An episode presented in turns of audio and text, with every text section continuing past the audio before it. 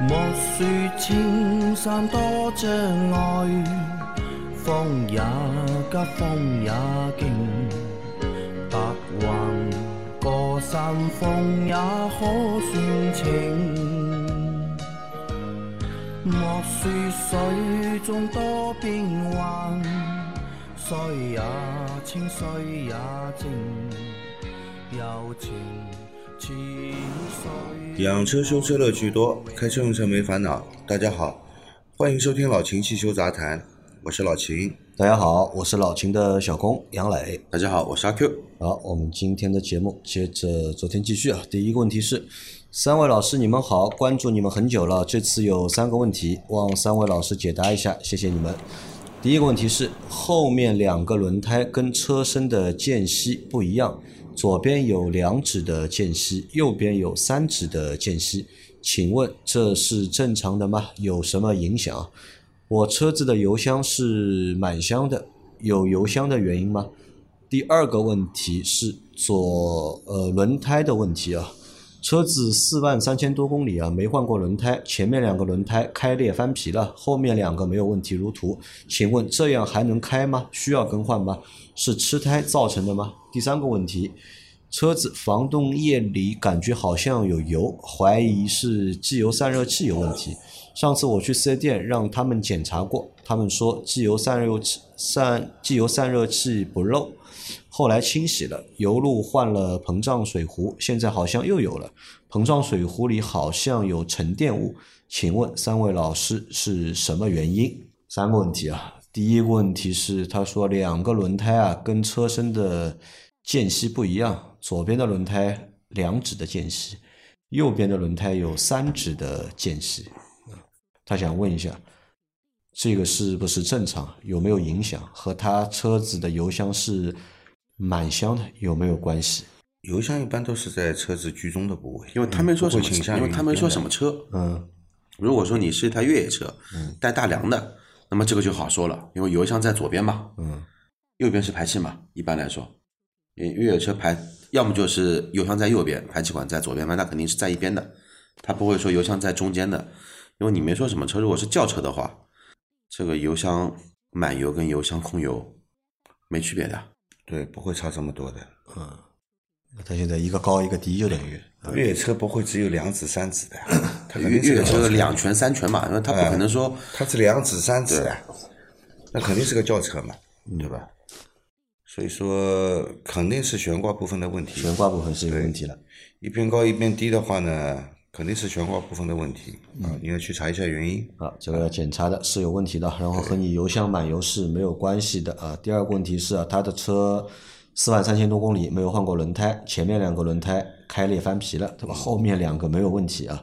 他想问，这样的话还能开吗？需要更换吗？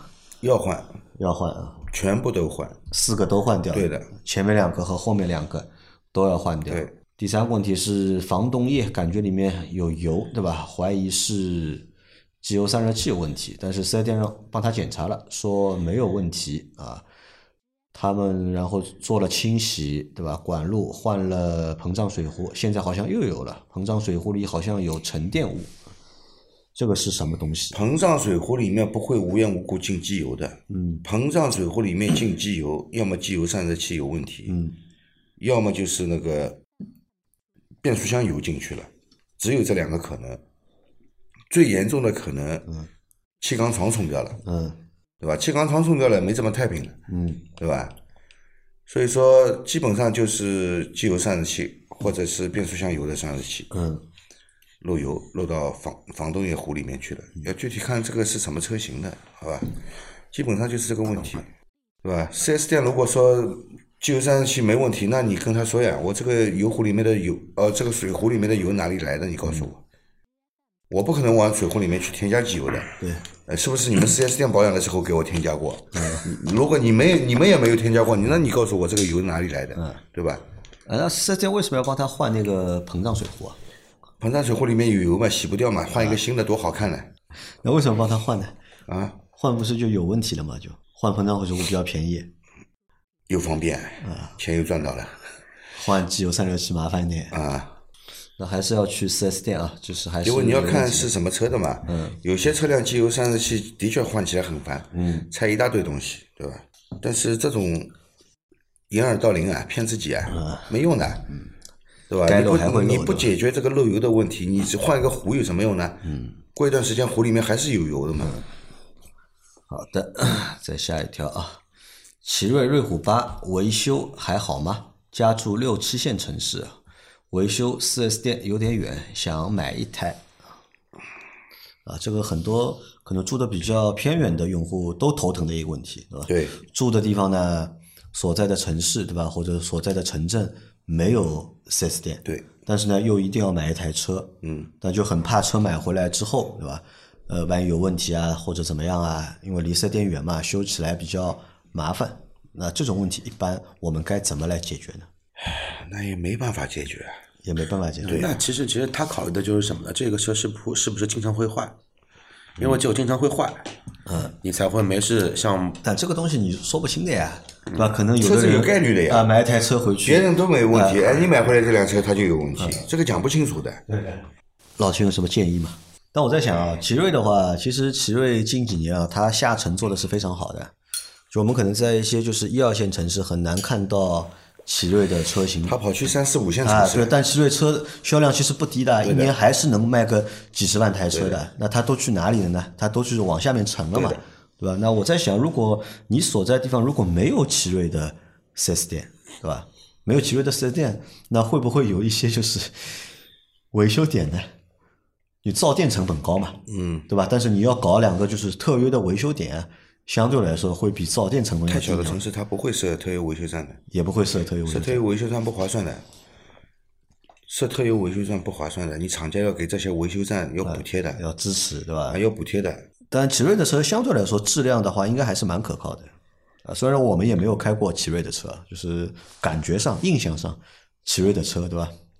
那以前是可能是奇瑞，奇瑞对吧？修车排队对吧？但这个是老黄历了，这个是是二十20年年的前啊，了这个是二十年前的事了。对但现在的话，呃，不管是吉利还是长安对吧？其实大家都做的都有进步，都蛮好的。那老秦给个建议吧，给个建议嘛，想买就买呗，想买就买对吧啊？。真的出问题，你远一点，你也只能去 4S 店，对，那没办法而且的。现在自主你要考虑到这一点，你就不买车了，那也说不过去嘛。你毕竟有买车的需求嘛。嗯，啊，胆子大点啊，闭着眼睛买啊。来，再来一条，老师们好，零九年宝马 X 五三点零自吸，按照秦老师上次的指导做了动平衡，并且盯着都做到零，果然跑一百公里以上一点都不抖了。开始还以为是一个轮子不太圆的原因，秦老师厉害，看来店家都是图省事，做到十以内就不做了。另外，我的车每三千公里油消耗一升机油，请问需不需要修理？起步总感觉不够有力，动力闷闷的，使劲踩油门才窜出去，火花塞、点火线圈都是新换的。请问老师，这有问题吗？谢谢啊。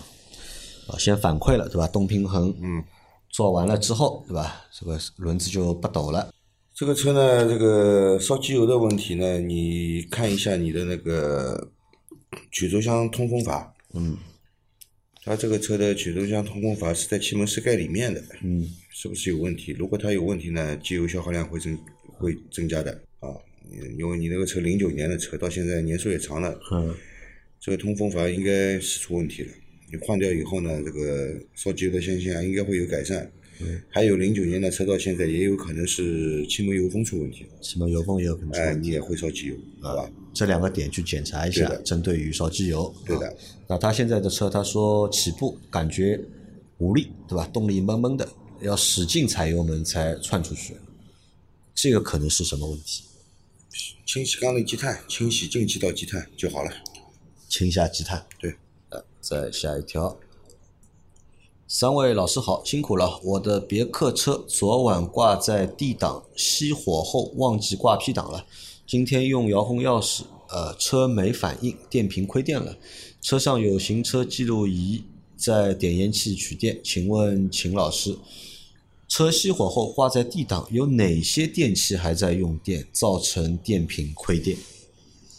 你在 D 档熄火，其实 ACC 没有关闭，对的，ACC 嗯控制的电源都没有关闭，你就这样离开车子了，那么就等于你把钥匙开着停了一晚上，而且电它瓶店放完了，而且它这个车一定是什么呢？一定是，哎但是我有个问题啊，有两个问题。第一个问题是，它这个车一定是一键启动的。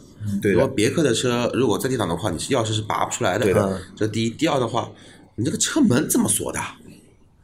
他认为可能他认为他没锁锁掉了呀，挂地档的话，那它他门没有锁，它门就锁不摁起了来一下，他的就走了嘛啊，，就按了一下，他认为锁掉他了就就走了嘛嘛，啊啊！所有东西都在用电。我跟你说啊，还好门没锁，门锁的话，那你就牛逼了。我跟你说，车子要拖到老老秦店店店里去 了呀，开要锁去了用老老秦的祖传的那个办法， 把那个车店门产品打店开。店中也门用完绝技的 了，把门门打开， 那么电也用完了，对吧？解锁也解不了了。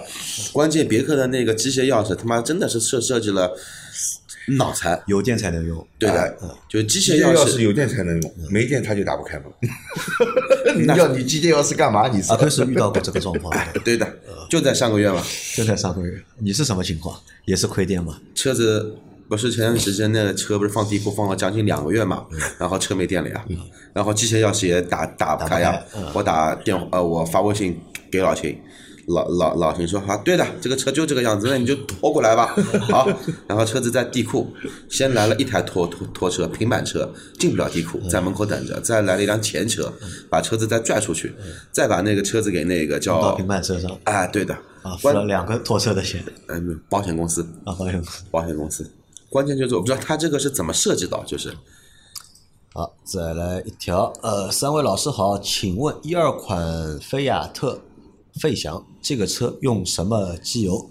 那我们在周一的节目里面已经回答你了啊，对的，对吧？你用那个那个那个，推荐你用美孚，对吧？或者用我们的芬克，对吧？五 W 三零或者五 W 四零都可以啊。好，再来一条。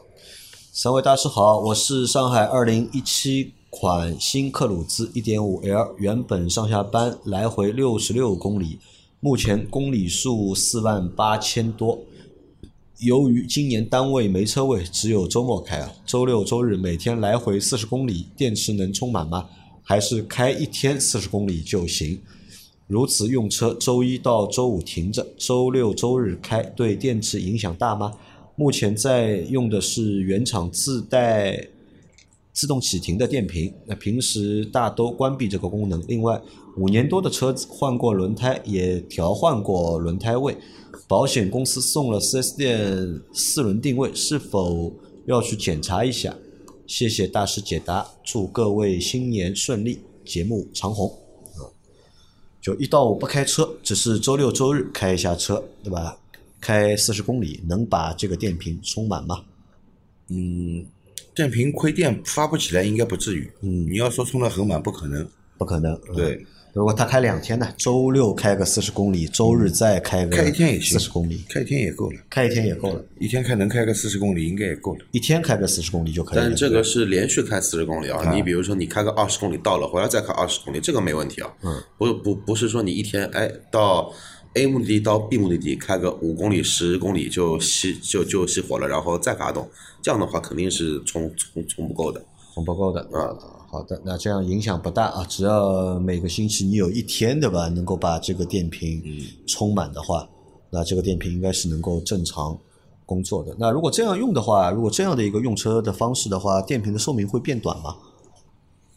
肯定是天天开比较好。天天开会比较好啊。好的啊，然后他还有个问题是，五年多的车子对吧？有必要去做四轮定位吗？他换过轮胎，不跑偏，不吃胎，嗯就没必要去做四轮定位。就不跑偏， 不吃胎，对，啊，就没有必要去做四轮定位啊。好的，啊来再来一条，三位老板好，请问大师啊，大众1.5自吸发动机能用我们商城里的哪款机油？原厂是 5W40 的，商城里好像没有，车坏保养了，想用会员折扣买一瓶试试啊，哈哈啊，等吧，大快众了，的1.5啊，快了，就快有了啊！就快有了。但大众用五三零也可以的我呀觉，得可以用，直接对就用五三零，用零三零啊、零四零啊都可以，五四你零不要等了，就直接用五三零吧，尝试一下吧，好吧，试一下啊，六点八折，现在商城对吧？你有会员卡，可以六点八折买哦芬克机油啊，非常划算，算下来也就三百出头，对吧？四升，性价比是非常高的啊，大家可以都试一下。啊马上过年了，就过年之前对吧？那么如果要做保养的，那可以考虑一下我们商城的机油啊。好，我们再下一个问题。 三位大佬，你们好，请教一个问题啊。一三年的 N 五，原来换的十 W 四零的机油，现在到冬天了，室外最低温零下七八度了，是不是更费汽油了？对发动机有没有影响？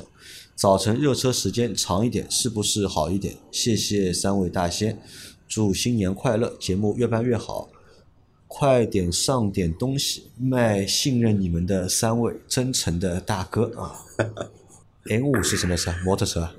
N 五应该是夏利的 N 五，夏利的夏利的 N 对，夏利的话，一三年的话有一款车叫夏利 N 五、夏利 N 三，那 N 五的那如果是轿车的话，它用十 W 四零的机油好像不行吧？而且你又是零下七八度的环境，啊对啊我建议你用五 W 开头的，啊，至少要用五 W 对的开头。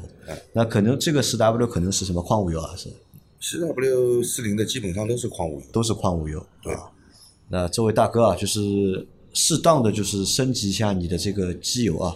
那比如说我们商城的那个芬克机油，对吧？这个是值得你买的啊，你可以试试看我们那个芬克机油啊，你买个五 W 三零的，对吧？怼在你的那个车里面，应该对你的那个车油肯定有好处啊，没有坏处，还有零下七八度了，是不是更费汽油了？应该是的。肯定的嘛。对，环境工作温环境温度越低，这个发动机的油耗是会有上升的。有上升，对的，嗯早晨热车时间长一点，这个和热车时间长也没用啊。你热再长，对吧？因为这么说，机油这个东东东西，低温流动性差，它只是在冷车的时候。嗯，你发动机一旦工作的话，发动机会温度会迅速上升嘛。嗯，这个时候你的机油热了之后，它就变成正常的一个液态。嗯，但是的话呢，它磨损最大的话还是在启动的那一那一刻对，机油跟巧克力酱一样。在冷车启动的那段时间嘛。好，再下一条，三位主播好，欧蓝德牵引挂不到一点五吨，自动巡航八十五公里时速，但经常在上小坡时，发动机转速从一千转逐渐提升到三千转，只好解除自动巡航。而自己控制时转速都保持在两千转左右，是不是自动巡航自动降档进而发动机转速提升，这样理解对吗？如果用运动拨片手动模式自询，是否可以让转速相对稳定？没有试过，请大师解惑，万分感谢。啊，快看懂了吧这道题目这就是欧蓝德嘛，啊，这个时速啊，自动巡航时速八十五公里每小时啊，牵引拖挂不到一点五吨，它就后面带了一个那个小拖车，啊，小拖车嘛要拖挂嘛，对吧？但是我们之前说过了啊，CVT 变速箱不建议去拖挂拖挂，嗯好吧？你经常这样的话，你变速箱会提前损坏的，嗯啊。第二呢，你还要上坡，嗯对吧？你说发动机从两千转慢慢的提升到接近三千转，嗯对吧？你用自动巡航的话，的确是这样，你扭矩不够嘛，嗯它发动机转速自然要升高嘛，升高了以后，为了提供更好的扭矩嘛，嗯对吧？那你说你解除了这个自动巡嗯航，自己去控制，慢慢踩油门，它就能控制在两千两千转左右。那么一个是自动的逻辑，嗯一个是你手动控制的逻辑，它两个之间的逻辑是有区别的。不一样对吧对，因为你用定速巡航也好，你用自适应巡航也好，比如说你的目标的时速是八十公里，对吧？你时时刻刻无论如何都是八十公里。一嗯对的嗯旦说你的上坡有一个坡度，你的车速下的下来的话，它会马上去进行一个补油，它包含了降档补油，把这个车速依嗯旧稳控制在在80公里八十公里。所以说你的转速会突然之间两千到三千，哪怕你是 AT 的话，它也会进行一个降降档。就这个就是定速巡航或者说自适应巡航的一个逻辑。你要自己开的话，那你也不会说为了哎这个坡，我可能慢个五公里到六公里，你就马上给脚大油门吧。因为我们自己控制的话，你可能会控制在两千的转速，但是你时速肯定不是永远在八十的嘛。啊，那这个是正常的，对吧？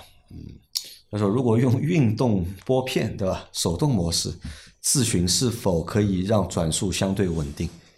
但如果你用手动换挡的话，拨片的话，这个就不是自自动巡航了，就对，对吧？嗯对因为你在巡航的过程中，如果你自己去做这个动作的话，它可能这个巡航就结束了嘛，就就被你接管了嘛，就嗯，再来一条啊，也是最后一条啊，最后一条是三位老师好，今我今年新买的长安逸动，一年不到发动机异响，这是什么情况啊？那这个也是他在昨天的那期节目里面也问过了，对吧？